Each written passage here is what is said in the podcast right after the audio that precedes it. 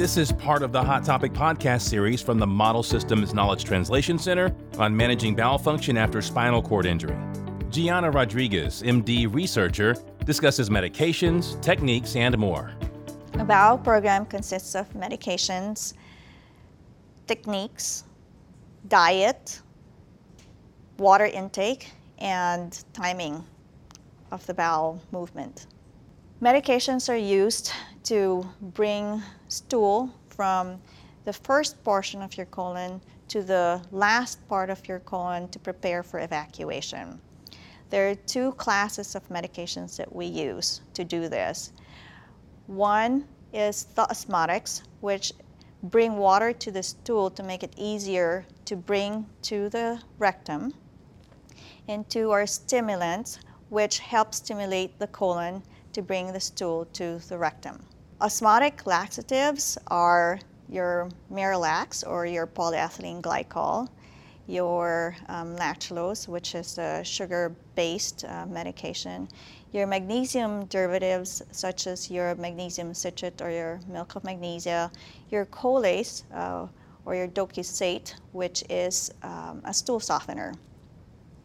There are various techniques in um, emptying the bowels. And one important one for people with spinal cord injury is what you call digital rectal stimulation. Digital rectal stimulation is uh, small circular movements with your finger in your rectum uh, about 10 times to allow a reflex to go to your spinal cord so that you can encourage rectal contractions okay, to evacuate the stool. And this is done um, within you know, a 10 to 20 minute uh, duration so that you can have this stool fully evacuated. There is also digital evacuation of stool and uh, the way this is done is um, inserting a finger into your rectum to just manually remove stool from the rectum. The enema is another uh, way to evacuate your, your stool from your rectum by flushing out the stool um, adequately with you know, 500 to 1,000 um, milliliters of warm water. We encourage people with spinal cord injury to have good amount of natural fiber in their diet. Um, and what that means is a bowl of either fruits or vegetables per meal. Uh, this helps with the consistency of their stools.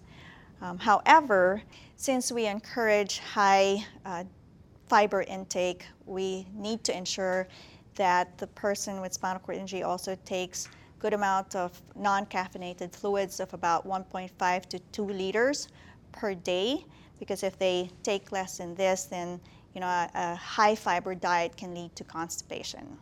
The ideal time for bowel care is in the morning because after a sip of um, fluid or uh, breakfast, it induces the gastrocolic reflex, which helps with moving um, stool through your colon.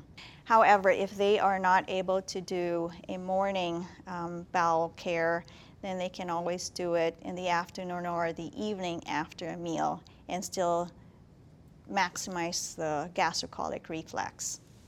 Bowel care needs to be done um, the same time every day so that this leads to habituation. It is also important so that medications can be timed and so that a routine can be set in place. A typical uh, bowel program might include um, both an osmotic laxative like Miralax, um, a stimulant uh, medication like Senna, and usually we prescribe this uh, to be taken at night to prepare the colons for evacuation in the morning. Okay. Um, in the morning for bowel care, then we ask the patient to use either an Enemeez um, mini enema or the Bisacodyl or magic bullet suppository um, to be inserted about maybe half hour um, prior to their breakfast. And um, maybe about half hour after the meal or breakfast. Then we have uh, the person with spinal cord injury um, prepare themselves for uh, bowel evacuation.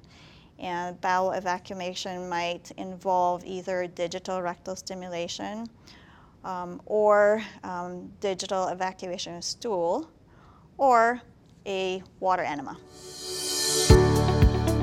Visit msktc.org slash SCI and get the answers you need from experts who conduct innovative and high-quality research, provide patient care, and work to improve the health and overall quality of life for people with spinal cord injury. That's msktc.org/sci.